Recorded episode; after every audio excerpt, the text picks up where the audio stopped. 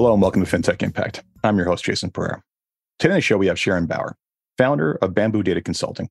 Bamboo Data Consulting is a niche privacy and security consulting firm that basically helps companies figure out how to foster trust and responsibly profit off the use of their data. And with that, here's my interview with Sharon. Sharon, thanks for taking the time today. Thanks so much for having me. So, Sharon, of uh, Sharon Bauer, that is, of Bamboo Data Consultancy, tell us about what it is you do. Yeah, so we at Bamboo, our purpose is really to empower businesses to make better business decisions that will build uh, sustainable privacy and security programs so that they can instill confidence in their customers, partners, and investors. What we do is we look at how businesses use data, how they protect data. We make sure that they're compliant with regulations but even more importantly, and something that you can't find in regulations, is we look at how they build trust with their consumers. And mm. that is instilled in values and principles within the business. And we try to help them foster that. Okay. So we're going to jump into that because it's a loaded topic. Talk to me about the origin of uh, your company. How did it come to be?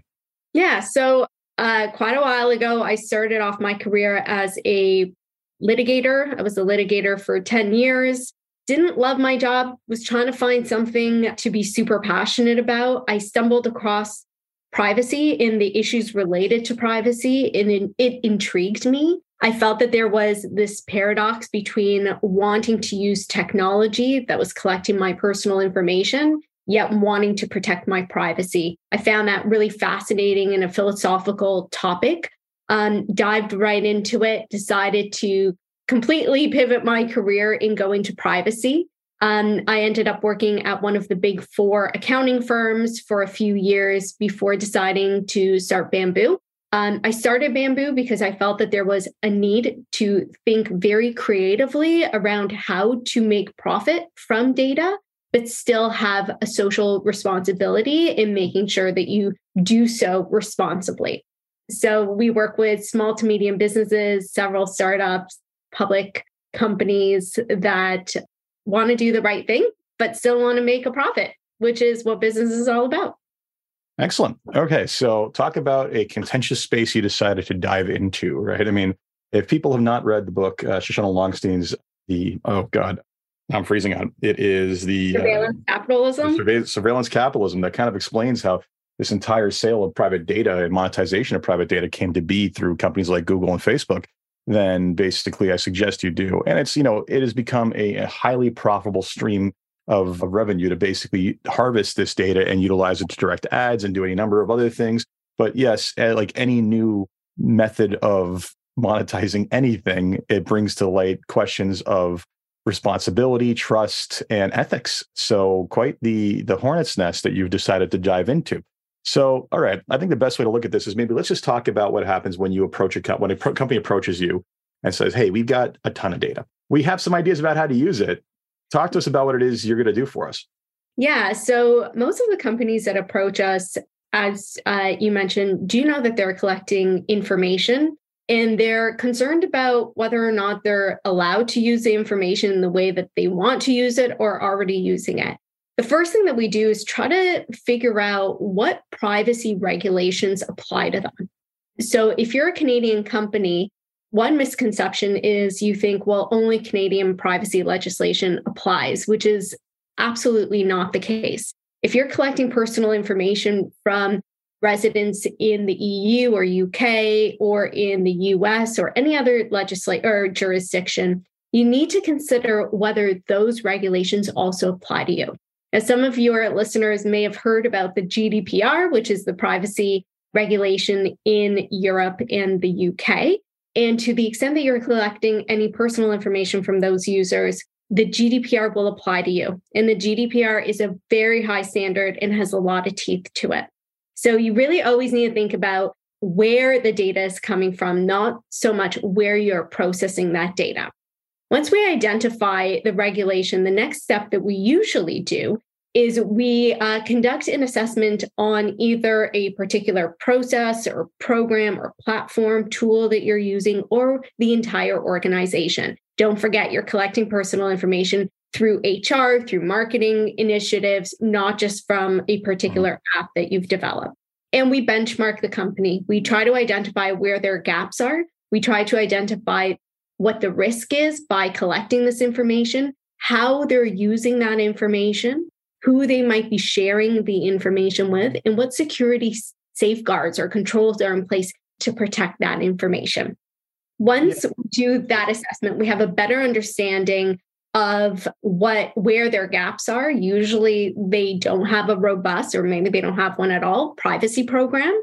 And we this and our bread and butter is really building out privacy programs, which is creating policies, procedures, processes, creating a culture where your employees are thinking about privacy in the boardroom, but also in the hallways as they're building, designing products and processes. So it's interesting. You touched upon so many things there. I mean, the reality is, like you said, HR data, right? Like even if you're not, mean, even the smallest business, the reality is like these these laws were first and foremost designed around the surveillance economy and everybody around that. But it affects it affects every piece of data we all collect, right? Including like the information on my my my staff members t-shirt size if that's a promotional item that i provide them and i need to record that like it, it basically covers everything so I think a lot of companies underappreciate the fact that just because they're not quote unquote internet technology app companies, that these rules apply to them too. And basically, there's something that they need to be aware of. Absolutely. We have companies who collect dietary restrictions on their clients or uh, rather their, their employees or clients, let's just say. Initially, what's the big deal? But dietary restrictions either can reveal health issues, and then you're starting to collect some health information, or religious beliefs, right? And so you're starting to collect some information, some inferred information that you might, might not be treating as personal information and is in fact personal information. My mind really went to how to poison someone, but sure. Watch Glass Onion not that long ago. Anyway, so yeah, I mean, like even stuff like that. And okay, so a lot of companies, frankly, starting up, especially when they don't come from a data intensive background. I mean, most people won't even have this enter their mind, right? They're too busy when they're starting up to basically just get going and, and survive to think about data policies. And then all too often, these things evolve into giant, basically messes of, oh boy, now we are, we should probably should have thought of a policy a long time ago. I, I'd make the argument that Facebook and Google found themselves in the exact same role after they invented all this. But so basically, where's kind of that point where companies typically find that they start to take this seriously or start to realize they have an issue? Mm-hmm. I do think that it, it's like a progressive approach that a company should take. And what I mean by that is any company that knows that they're going to be relying on personal information to run their business, to generate a profit in their business, needs to think about privacy from the very foundation of their business. This is what we call privacy by design. And I'm not suggesting that you need a robust privacy program, but you need to think about from the initial stages of your design what information you're collecting, how you intend to use it. Are, do you have a lawful basis for collecting that information? Do you need to seek consent? How is the data flowing through the various business functions or to third parties? If you don't think about those things at the very initial foundation or design of your platform, for example, if that's what you're designing, then you're going to be at risk of having to redesign the whole thing because once five, ten years you start thinking about privacy and compliance, you realize, oh crap, we can't really do that. Guess what? You're going back to the drawing board and spending more money. There's huge business disruption and a significant amount of time wasted. And I've seen this done before with a startup, and they were up and running, they were successful. And then they decided, you know what, we want to go public. We want to look about look at our privacy um, practices. We came and we're not here to tell you what you can't do and try to inhibit your growth in any way, but we are here to tell you where your risks are. And hmm. if there is a significant risk because you weren't collecting proper consent, you're using this information for a purpose for which you never even told the users that you would use that information for, that's a huge problem. And so they had to go back to their developers, redesign the entire app, the entire client journey, really. And that created a huge disruption for them. Yeah, no doubt. I mean, it's, yeah, especially when you start when you start off and your things are slow, it's easier to build a platform to basically move faster on later, as opposed to going back and reinventing everything. That is as a painful, painful way to do things because when those processes and everything else are already well laid out. Yeah. So, Jason, I'll, I'll give you, I want to give you one other example that I think sure. might resonate with some of the listeners. Um, I just finished working with a startup. They did not have one client yet. And they were trying to get their first client, and they're they're a B2B company. Um, and while in discussions with their uh, prospective client, the client had asked them to fill out a security and privacy due diligence questionnaire. Ah, there it is. And so they looked at it and they realized all the answers were no, we don't have this. No, we don't have this policy, not this procedure. We don't know. We don't know how we're protecting the information. And guess what? That prospective client said, well, you're a huge risk to us. And unless you have these systems in place, we can't work with you. As much as we love, love what you have to offer us, and it's a huge value to us, we can't. And so they hired us to come on board, build out their privacy program. Again, they're so small, they're like a two person company. And so, so we try to build a program that is realistic for a two person company, but a company that still collects very sensitive information. And at the end of that process, they were able to answer that questionnaire truthfully and to the extent that ended up landing them that gig with the new client, their hmm. very first client. So that is another thought for your listeners, even if they're B2B, they are a risk to their prospective clients, especially when they're handling personal information. Well, I think the examples I've seen with companies that I deal with that I advise is that like if you're a B2B, you're probably going to be alarmed about this, alerted about this need far sooner than a B2C cons- uh, company starting off, right? That's the the the outside partnerships that you look to draw when they basically just give you that checklist and you go, ah, uh, yeah, nothing.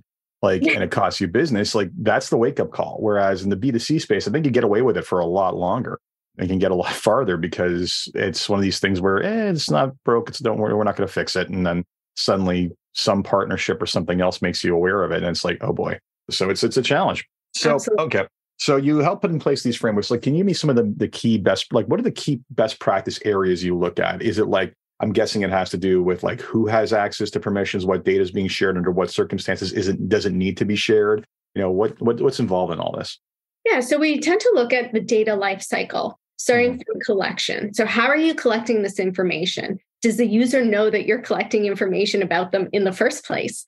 Do you need to seek explicit consent or is implied consent okay? So let me think of an example. With collection of data, for example, most recently, Facebook came under fire again because they were collecting personal information, of course, about individuals for the purposes of targeting ads at them. Instead of seeking explicit consent to do that, what they did was they embedded it in the terms of use, terms of service.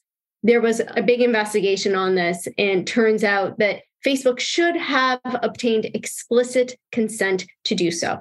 Another example, maybe one that's more appropriate for your listeners, is if you have a chat on your website, right? An AI tool, or maybe not even an AI tool, but it is recording. There's a transcript um, mm-hmm. recording that chat, and you are collecting information from EU or UK users. You need to seek explicit consent to collect that information and to, co- to record that chat or transcript of that chat. So, those are things that you might not automatically be thinking about. Do I need to seek consent? Do I not need to seek consent? It usually starts off there with a collection. Then it goes on to, well, what is the purpose of collecting this information? Are you using it for your own purpose to provide a service? Are you using it for a secondary purpose, such as to improve your own business? And that is a concern as well. We need to think, we always need to think about being forthcoming with the reason why we're collecting information. We need to look at where we're storing information. Are we storing it within the jurisdiction that you're doing business in? Are you storing, are you collecting EU data, but then storing it in the US? If so, there's going to be some um, steps that you need to take, contractual measures, as well as organizing. Well, let's be clear about this because this is the thing. This is a bone to pick for me so badly living yeah. in Canada, and and the, number one question that comes up is when we're looking at vendors is, oh, where's the data stored? And my response is that's not a point. Like the point is, is that do they meet up to the requirements to store them off outside the country? And even a regulation PIPEDA that, that specifies this specifically says it, we don't say you can't do it. We just say here's the criteria for what you have to do. So that's so right. That's my that's my rant, and thank you for confirming that because it is my because it, it's kind of like become the, th- the, the obstacle people throw up when they're just scared and they don't know what else to say, or they just don't. You know, people basically say it, they don't understand the problem. So so let's be clear: you can store outside of the jurisdiction. You just have to meet the jurisdiction's requirements for storage. Well, so so yes. So and again, it all depends on what jurisdiction we're talking about. Both yes. the originating com- uh, country where the data was originally obtained and where it is being stored. So in Canada, you like our laws say that you can store data wherever you want to. It does not have to stay in Canada. We're talking about private sector, okay? And I'm also not talking about health information. Yeah, health information no, is, is a little bit different. PHIPA is a little bit different, and most likely you will need to store it within Canada. Okay. We're talking about private companies. And so you can store it wherever you want, so long as you notify the individuals in your privacy notice that their personal information may be stored out of Canada and that their personal information um, their personal information will be handled in accordance with the laws in which the data is stored. So if it is stored in the US, then US regulations will apply to that data. So if the US government has uh, legislation that allows them to review data, then that data might be reviewed by government agencies. Okay. However, if you're collecting EU data and mm-hmm. you're transferring it to the US, it is not that simple. Mm-hmm. You do need to have certain measures in place, which include something called standard contractual clauses. And it's an agreement between the exporter and the importer that the data will be handled in to the same level of protection that they would receive in the EU. So we know the EU has a GDPR, super high standard, uh, very robust regulation. All those rights that individuals have in the EU, they should also have, even if the data is stored in the US. And so, apart from signing a piece of paper saying, yes, we will comply, those companies actually need to comply and actually need to be able to provide the same level of security, the same level of rights. So if an individual wants their data to be deleted, even though they may not have that right in the US, it doesn't matter. If they're an EU resident, they still have that right, even if the data is stored in the US, as an example. Hmm, excellent. Okay. So there's our side. There's our sidetrack. Okay. Yeah, there so, you go. Um, Personal right. bone to pick, knowledge. Right. So we talked about collection. So the data life cycle, right? Like we look at collection. How are you yeah. collecting it? What consent do you have? Why are you collecting it? That's another purpose, right? Yeah. Purpose is why are you collecting it? And have you notified those individuals that you're collecting it for that particular yeah. purpose? Why are you asking for my waist size if I'm trying to buy a beanie baby online? like it's just Exactly. Exactly. Well, like ding, everyone should be concerned about that, but some people just don't don't even think. Next, where are you storing it? We discussed that. Uh, fourth is who do you share it with, both internally within your company? Like, why does, I don't know, DevOps need information about a user's personal information? Like, perhaps they should only be getting anonymized data to be working with. So, mm. we're hmm. always looking at who has access to that information inside your company because you can have rogue employees, believe it or not. And we've seen that time and again. And then also third parties. Third parties, your vendors are probably one of your biggest risks. There's a misconception. Oh, like it was my vendor's fault that the data was breached. It was their breach. It wasn't us that was breached. It doesn't mm. matter. If you gave that information to your vendor, you are the custodian of that information and therefore ultimately responsible and liable. So you can outsource data, you cannot outsource your responsibility. And that is something that must be remembered and you must do your vendor due diligence, right? We talked about that at the beginning where, where my B2B client was asked to fill out a questionnaire. That was because that company was doing a really good job doing vendor due diligence on my client. As much as my client hated it, like I commend their client for doing that. you need to make sure that the vendor that you are in business with also has good privacy and security practices and are not using that data for their own purpose. It has to only be for the purpose of providing you with a service.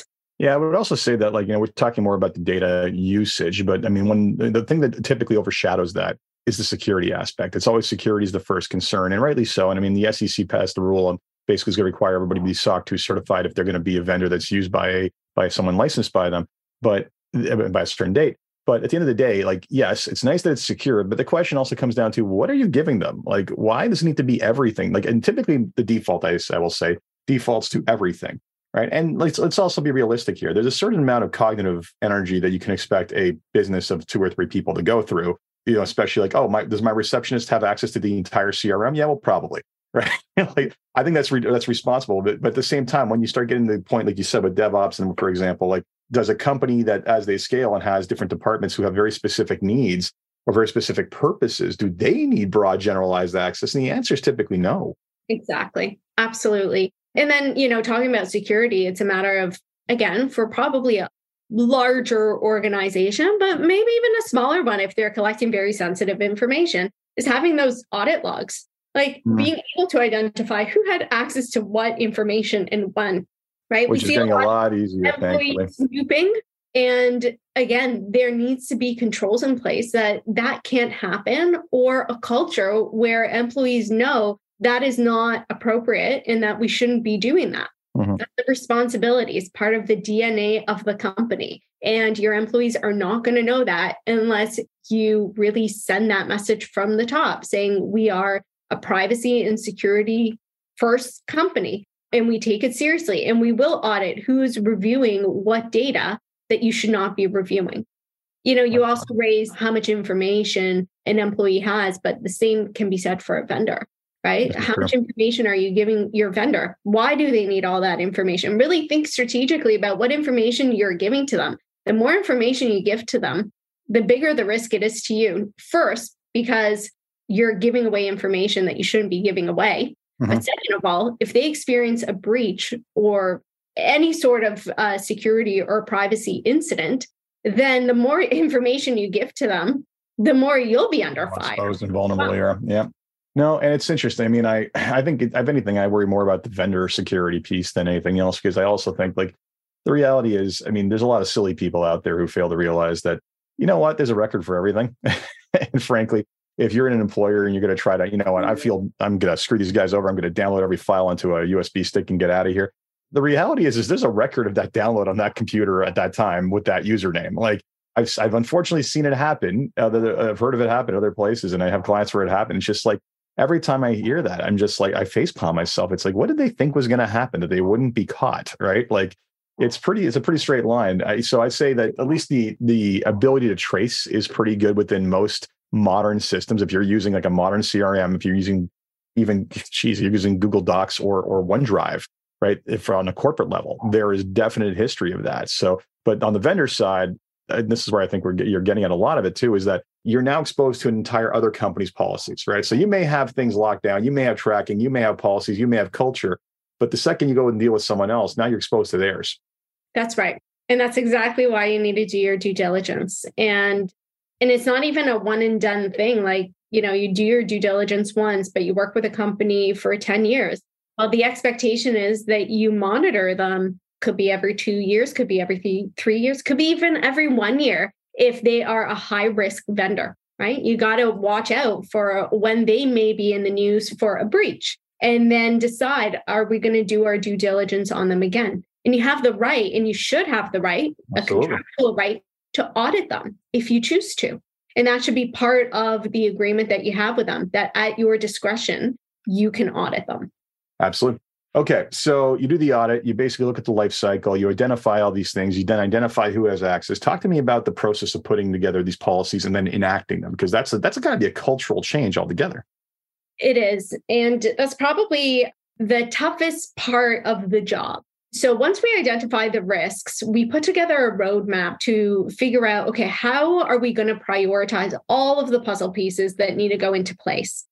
We usually start off with a data map, and a data map is really a bird's eye view. It's a living document of how the data is again collected, used, retained, secured, and all that stuff for every process within the company. And then we start to identify which policies and procedures we want to put in place first based on our assessment. So, for example, do we want to update their privacy policy so that we can be transparent about what information is being collected?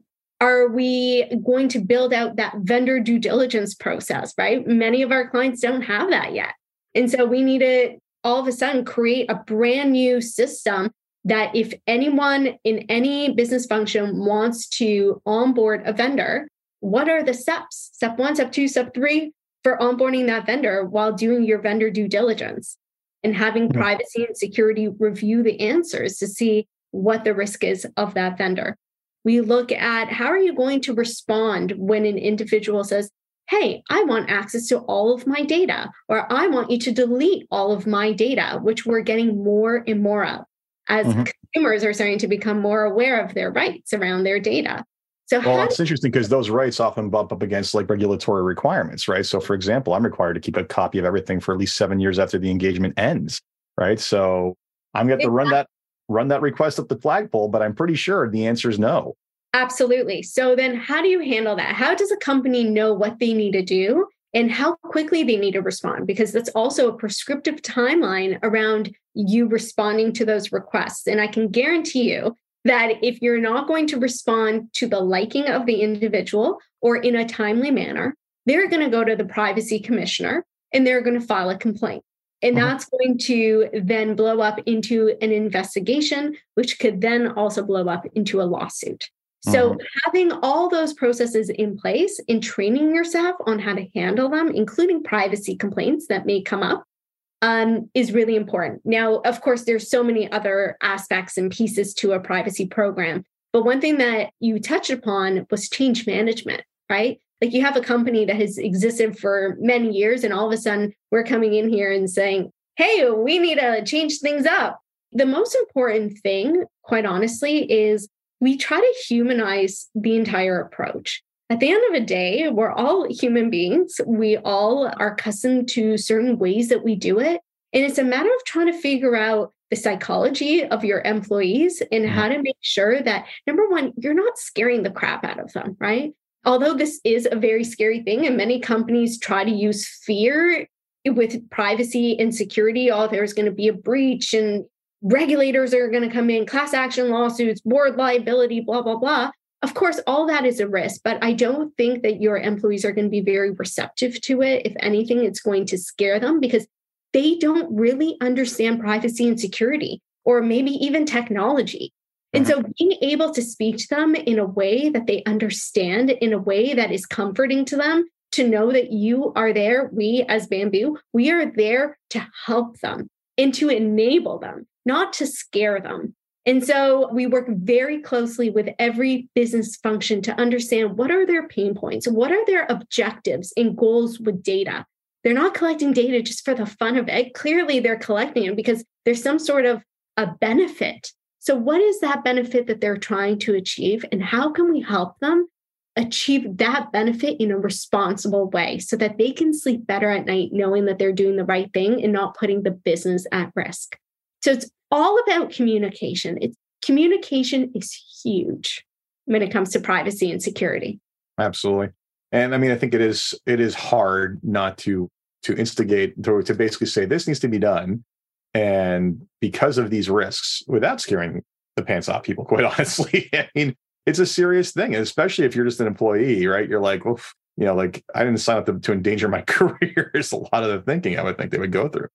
Absolutely. And and look, uh, for sure, part of the reason why privacy and security is in place is because of risk and the fear that something is going to happen to the business. But I'm not convinced that that is the best approach to use with your employees. Your employees need to, of course, understand the risk 100%. That's like all about awareness and bringing awareness to your employees, but making them feel really empowered that they're doing the right thing and that you are trying to work with their existing processes. Mm-hmm. We're we're never here to try to like recreate everything that they do. That's never going to work and employees are going to get really annoyed with us if we do that. We try to really study exactly what they do and work with them to try to find a better way of doing it. And not not so much like a better way in terms of efficiency, but a more responsible way of doing things. Absolutely. So talk to me about implementation time. How, how long does it take from the time that you get in there until like you kind of sign off and say, okay, like our consult here is pretty much like you've implemented at least all the steps we've said. I mean, I know it's pretty much an ongoing process, right? There's always new data coming in, there's always new challenges, but getting past that first threshold of going from let's call it non-conforming or non-compliant to compliant, you know, how long does that typically take in your history?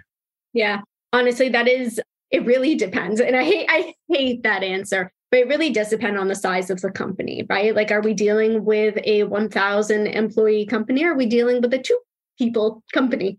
So, say it's your medium sized company, I would say knowing that everyone still has their full time jobs and are not dedicating their attention 100% to privacy and security, it could take eight months to a year to truly implement a privacy program that is robust and operational.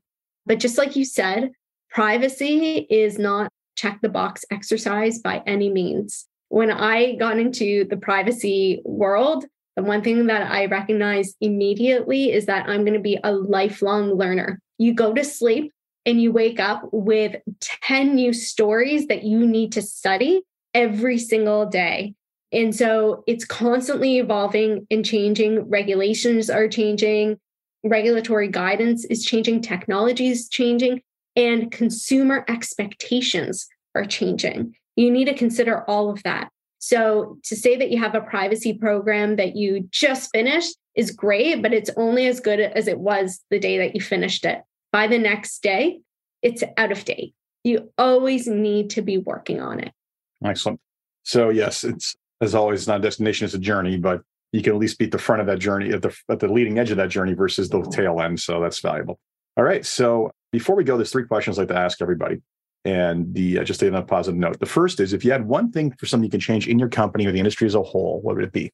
Are you asking me that question? I'm asking you that question. One ah! wish. One thing. One wish. What, uh, one wish I can change in my industry? That is a really good question. I have to say, I feel so fortunate to be working in an industry that is very collaborative and everyone is so supportive of each other. And remember, I come from a legal background initially. So it is such a nice change that we're we're all very supportive of each other and understand that not any one of us has the answers to everything and we're willing to help each other out because I might know something that someone else doesn't know and vice versa. It's not so much sorry, I know I'm going in circles here, and it's not so much about the industry, but maybe about just business in general. I just wish that companies didn't think of privacy necessarily as a cost center. Unfortunately, many do. And I get why, right? It, it, they, they think of it as a compliance matter. The way that I see it, and, and I'm so proud to have been working with some amazing companies that are forward thinkers and are using privacy to their competitive advantage and have seen the return on their investment with privacy. I have a home name brand. We've been working with them for three years, and they started off with no privacy at all. And in three years, not only have they built a robust privacy program, it is part of the DNA of their business, but their packaging that you see on the stores demonstrates that they are a privacy centric product. And that is enhancing their sales. And that is such a huge success story. And I really hope that companies start to think more and more like that. It's about building trust with your consumers, showing them that you are ahead of the game. You're not doing privacy because it is a check the box exercise and you need to. You're doing it because you want to. And, you know, I, I do a lot of talks. And the one thing that I always love to say is when you do it because you want to, your customers can sense the difference. They know that you care about them and that you are going to be responsible with their data. So they will be more loyal to you. Yep. No, I hear you. I mean, there's no downside to privacy, quite honestly. I mean, Apple's proved that quite altogether. So, second question What's been the biggest challenge to the company to where it is today? Hmm. I'll give you two challenges. Number one is always needing to bring awareness to the topic. Again, privacy is not always top of mind for all companies. It is a huge endeavor on us to educate, educate, educate, and bring awareness.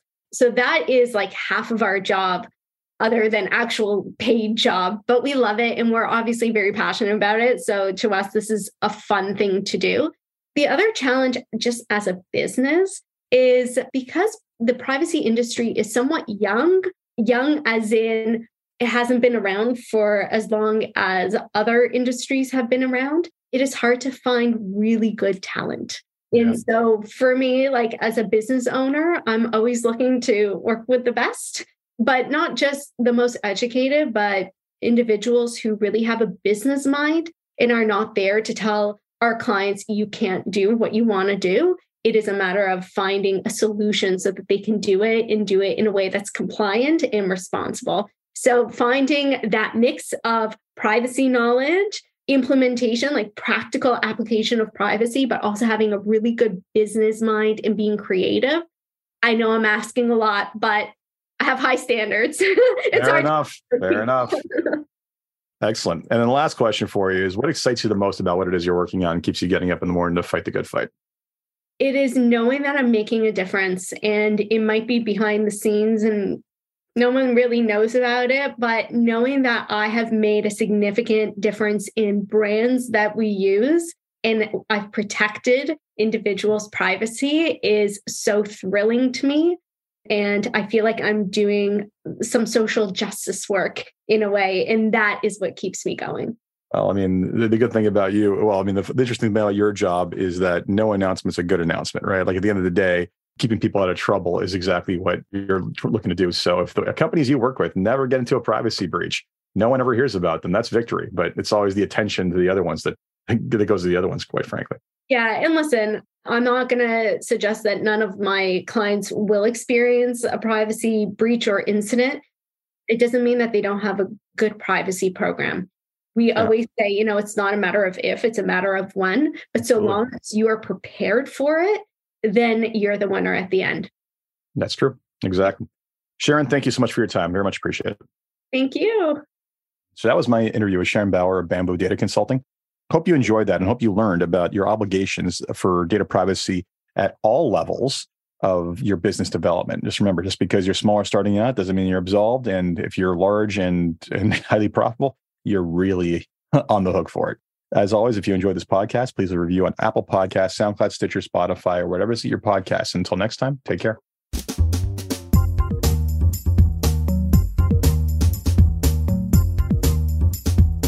This podcast was brought to you by Woodgate Financial, an award winning financial planning firm catering to high net worth individuals and their families. To learn more, go to woodgate.com. You can subscribe to this podcast on iTunes, Stitcher, and Google Play, or find more episodes at jasonpereira.ca.